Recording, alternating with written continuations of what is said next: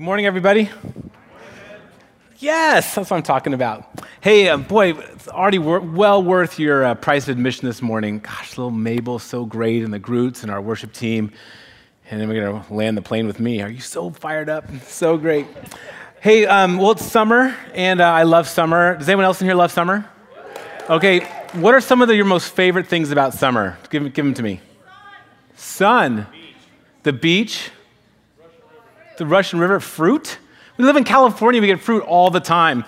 But uh, yeah, well, for me, I love summer, and uh, my favorite thing about summer is love, and uh, summer, the summer of love, and weddings happen in summer. My 21st uh, wedding anniversary happened. This was uh, before Pinterest, before you could find all the cool ways to make things really great. We just took this picture. Isn't this great? For 21 years, we cut a cake. We don't even know why we did that. Um, but uh, how many of you, anyone who's married, have anniversaries in the summer? Summer people, ever been to, anyone been to a wedding this summer even already? Yeah, it's so great. Um, what I think is so great about a wedding is it's this ceremony. It's this beautiful, beautiful picture, right? Everyone gets really dressed up. The, the bride and the groom, they get um, all dressed up and they have they stand before each other and they say, I commit to love you and to cherish you and to be with you forever and ever. They get friends to stand up alongside them and to stand up and basically you're supposed to say, because we are committed to being with you, to walk through life forever and ever with you. And then all these friends and family, they sit in the crowd and they sit and they enjoy this ceremony, which is so beautiful, saying, Man, we are all in with you. And what's so fun about a wedding is it's such a wide variety of people. And the one thing they have in common is that they love this groom and they love this bride and they want to give their support to them. And it is this beautiful, beautiful ceremony. But anyone who's ever been to a wedding or been married or been in a relationship for a long time knows that soon after that, you know, that's a great picture, but real life kind of gets to be kind of hard. And, uh, and as I was flipping through our, uh, our wedding album, I came across this picture. This was our wedding party uh, back in the mid 90s. Yes, it was super great.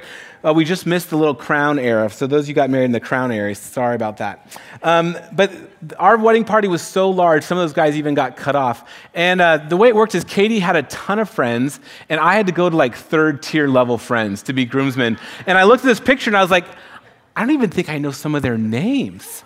And, um, and what's wild is 21 years later, I'm looking at this grouping of people, and there's, we have a couple family members, and of those family members, two of them we still talk to.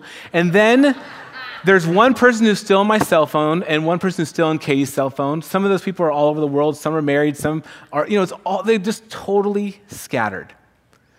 But what's wild is 21 years ago, I thought, here we are. We have this picture and this ceremony where we are joining our lives and we are going to live a unified life in Christ, a unified marriage, and we're going to have these friends that we're going to do life together with, and it was going to be great.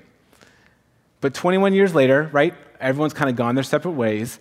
And over 21 years, like that unity that we thought was going to be that thing kind of dissolved and, and everyone went their separate ways. And that is because I think it is so hard for people to live in unity.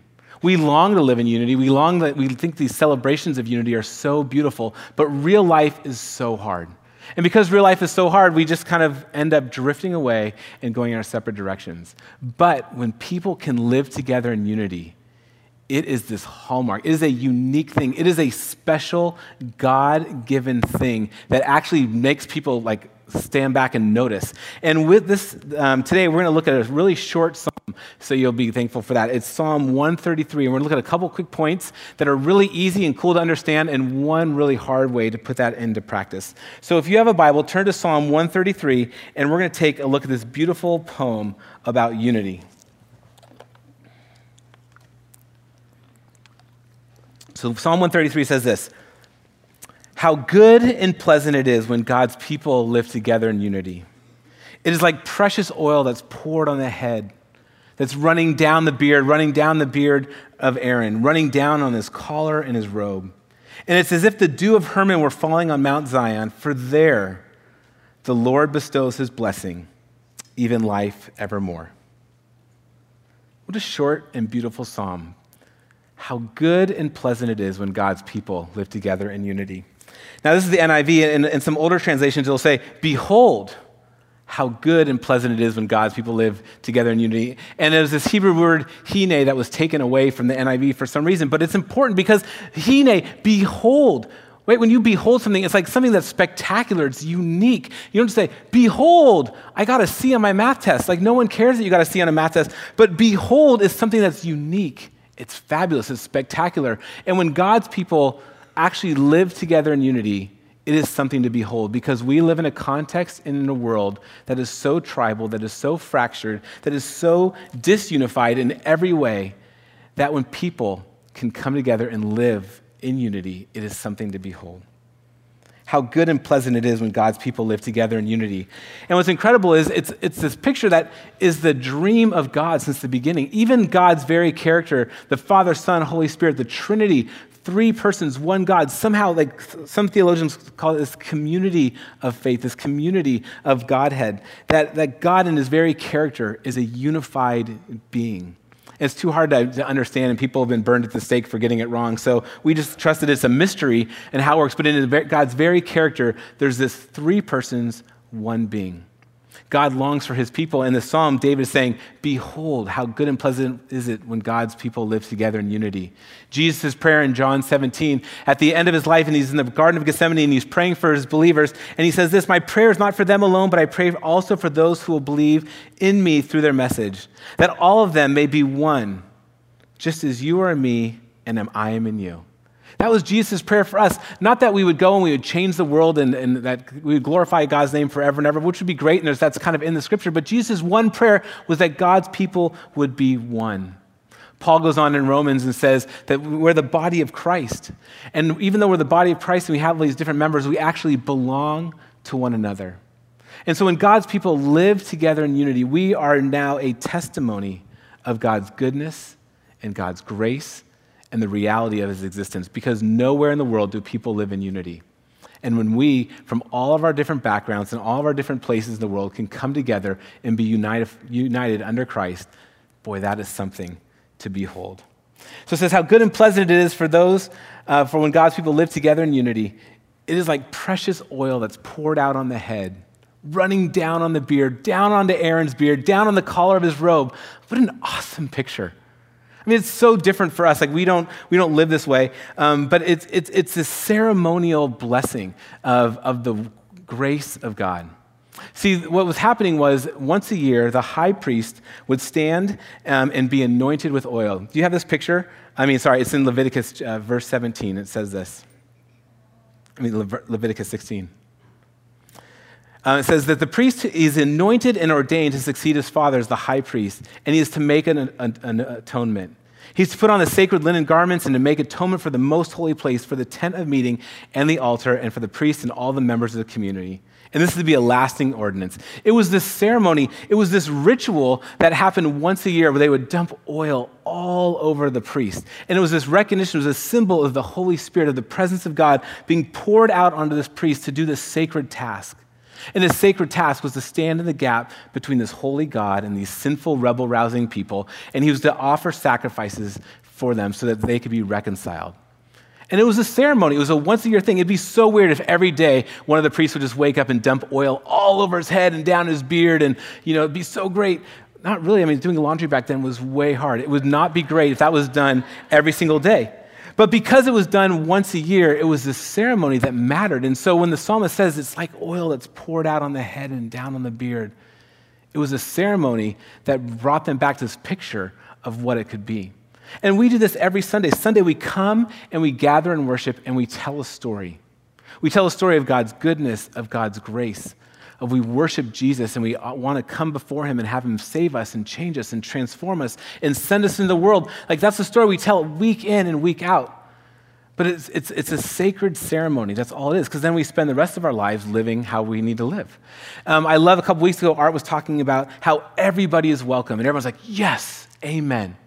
Everybody is welcome. And what's so funny is like, we're so like, I don't even know what the right word, because all my words are so pejorative about it, but it's like so lame that we're so proud of ourselves that we can, with our words, say yes for one hour.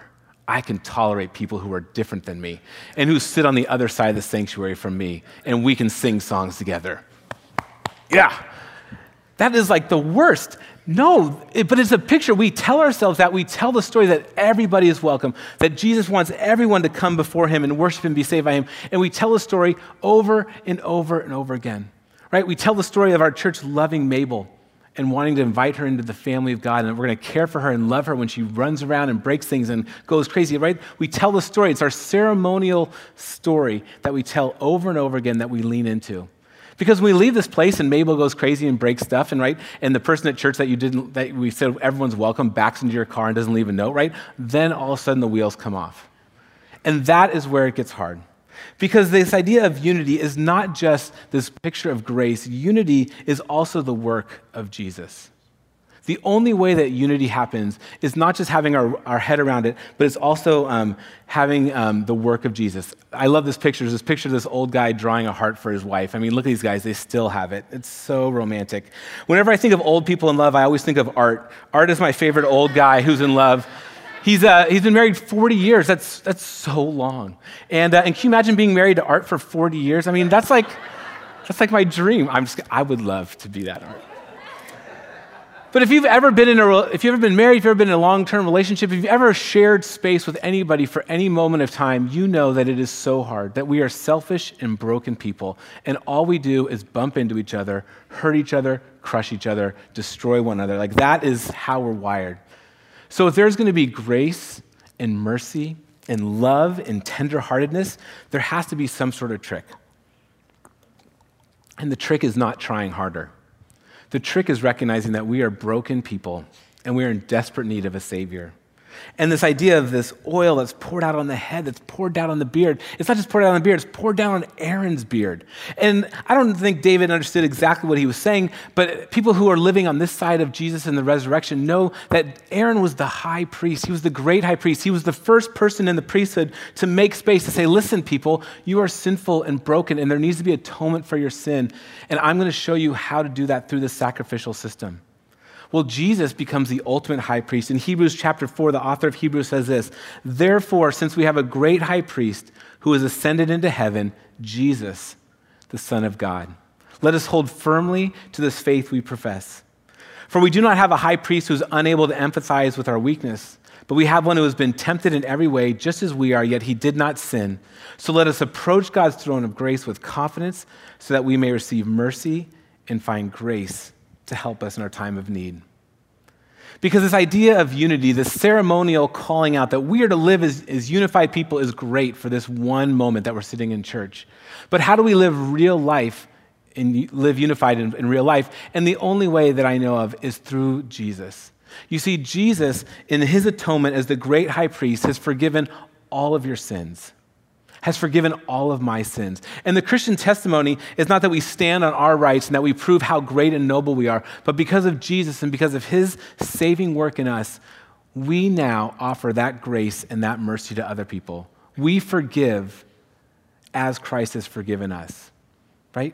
That is the Christian discipline, and it is not normal. The world that we live in is not about forgiveness and grace. It is about my rights, my things. Everyone is lawyering up for the smallest things. And we as Christians, the way we live in unified lives is to recognize that Jesus has saved us, not just saved me, but forgiven all of my sins.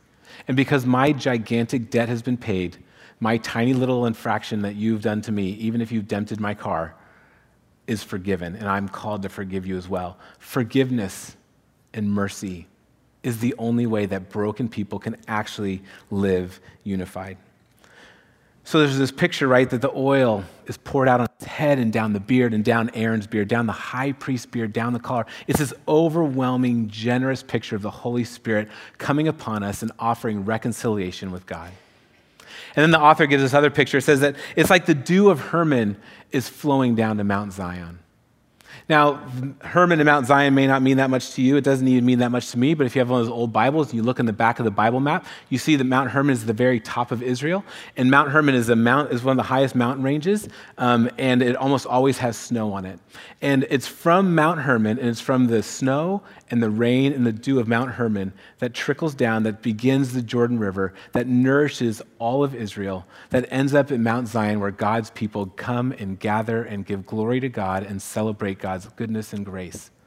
That one little thing. What is it like when God's people live together in unity? It's like when the dew of Hermon trickles down into the Jordan River, which is life, which is productivity, which is goodness and grace down to Mount Zion where God's people give God worship and glory because of God's goodness. And so when we called to, to, be people who live in unity, we're not just called to live life together, but we're also called to go and do things, to be God's hands and feet, to be nourished and to be sent out. Um, I, I, love that um, all over Scripture, when it talks about what, what this looks like, it's not about doing, doing, doing, but it's about becoming. In Galatians chapter 5, verse 22, it says, But the fruit of the Spirit is love, joy, peace, patience, kindness, goodness, faithfulness, gentleness, and self control. That, like the psalmist said, when we're like a tree that's planted by the water, the Holy Spirit nourishes us. And now we can live in a way in which we can actually do the things of God, that we can be the hands and feet of Jesus and expand his kingdom on earth as it is in heaven. Because don't get me wrong, we are not called just to sit here and to worship, which is so great. And we're not called to just come to Bible studies and mine the depths of God's riches, which is great. But we are called to be sent people, to be Jesus' hands and feet, to see the people on the fringe of society, to see the poor and the marginalized, the people who have no voice, the people who are stepped on and stepped over. And it is our job as God's people to see them and extend God's grace and mercy to them. But we can't just do that and be jerks about it. We have to do that in a way that is changed and nourished and motivated by the Holy Spirit. I have one last quick thing when I was uh, Google imaging searches some things for this, I, I Googled uh, Unity, and the Google image searches of Unity are really depressing. There are all these like really lame stock photos. But look at this. This says Unity. It's a bunch of multi-ethnic people from different uh, genders and backgrounds, but they still got the, the awkward white guy doing the missing high five. Like we get such a we get such bad rap that us white guys can't high five. But but here's this, this great stock photo of Unity. And I think for the most part, we're pretty content with living a stock photo of, a, of unity. We're pretty content coming here to church, talking to a couple people that we know, saying everybody's welcome, and not talking to one person, not sharing life with people, not willing to get in the down and the dirty and do hard life with people. Or we meet some friends and all of a sudden that they raise their kids differently than you, and so you're like, oh, I'm done with you, right? There's a million reasons why we start separating from each other. And I think we just tolerate that we do the stock photo unity. We come and we worship and we leave. And that's great. But if we can move from being a stock photo to the real picture of unity, like real people who love each other, who live with one another, who belong to one another, who weep when others weep, who celebrate when, when others celebrate, then all of a sudden we are this picture of what God has for us. In Ephesians chapter 4, Paul just lays it out really simply and clearly. He says this. As a prisoner for the Lord, then I urge you to live a life worthy of the calling that you have received. And what is this calling? It's to be completely humble and gentle, to be patient and bearing with one another in love. Make every effort to keep the unity of the Spirit through the bond of peace. Make every effort to keep the unity of the Spirit through the bond of peace if you want to know what it looks like to be unified, then that's what it is. To be completely humble, that is not going to sell. To be patient, to be long suffering, and to make every effort to keep the unity of the Spirit through the bond of peace. I love this next picture because this is not a stock photo. This is our dirty, sweaty high school kids at the end of CHIC a couple weeks ago. Nothing stock photo about that. Even Tisley, not look at her. She's not even smiling. She's, a, she's like, I'm so sweaty. This is my fourth picture. I love this picture because this is our church. This is what unity looks like. And for those of you who've been out of high school a long time, you don't realize that high school is the last time in your whole life that you have to be with people that you don't like. After high school, you get to pick your classes, you get to pick your roommates, you get to pick where you live, you get to pick where you work, you get to pick every place you are, and if you don't like it, you move on. But in high school, you have to be with people. You have to sit in English class with them. If you're at youth group, you have to ride on a bus and go on a plane with them. You have to do life together. And it's hard, and they do it. And what I love about this picture is here they are. This is like 45 people total of people from every walk of life, every background, every socioeconomic background, every theological starting point. We have people from all over parts, different parts of the world in this picture, and they are here together, living life because they're trying to figure out what it means to know and love God. And it is real life and it is earthy and it is smelly and there's fights and there's challenges and because they're high schoolers they don't know any better so they have to work it out and they have to make it work And thanks to Shelly and Ben and our high school leaders, they are crushing it right now. And what an example for us as a church to not just find the people that work for us, but this is our church. We are the people that have been given by God to live life together. And so maybe by God's grace, we'd be willing to step out just a tiny little bit and to offer our lives and to do life with people who are different. Because Jesus is the head, He's called us to do incredible things, but we have to do that in a way that is humble and gentle and full of peace. Let me pray for us, and then, in fact, why don't you stand with me? And we're going to continue worship, but let me pray for us as we wrap up our time together.